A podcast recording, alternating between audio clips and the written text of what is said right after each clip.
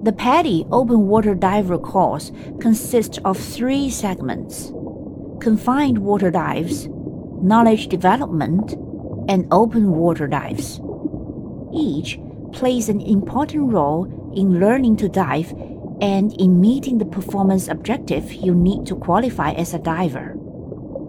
The fun begins in confined water dives, during which you apply dive principle and learn the practice dive procedures and skills.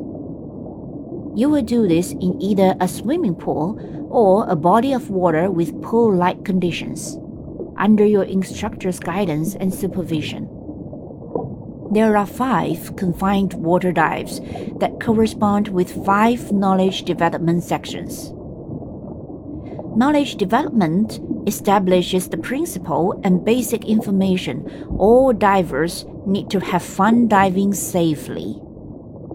It's divided into five segments that you will complete primarily on your own time at your convenience using this manual and the PADI Open Water Diver video.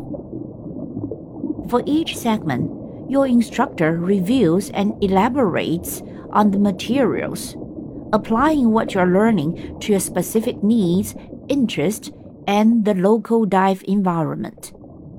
A short quiz confirms that you've picked up the information you need from that session. The open water dives complete your training as an entry level diver by applying and further developing your knowledge and dive skills in a dive environment under your instructor's supervision and guidance. You will make at least four scuba dives and perhaps an optional skin dive during this part of open water dive course. Prior to certification, you will meet specific learning objects that you will read about in this manual and that your instructor will discuss with you.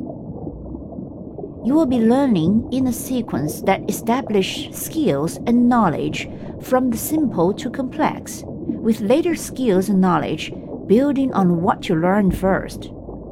For this reason, it's important to successfully complete each section before moving on to the next. For example, you will need to successfully complete Knowledge Development Section 2 before you complete Knowledge Development Section 3. And you must successfully complete Confined Water Dive 2 before you begin Confined Water Dive 3. Nonetheless, your instructor has tremendous flexibility to accommodate differing schedules and still meet course requirements. Your instructor will review the schedule and reading requirements for your course. All PADI courses apply the concept of performance based learning, which means that you progress based on meeting specific performance requirements under your instructor's guidance.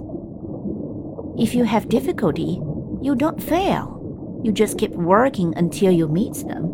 But likewise, you won't get certified just because you show up.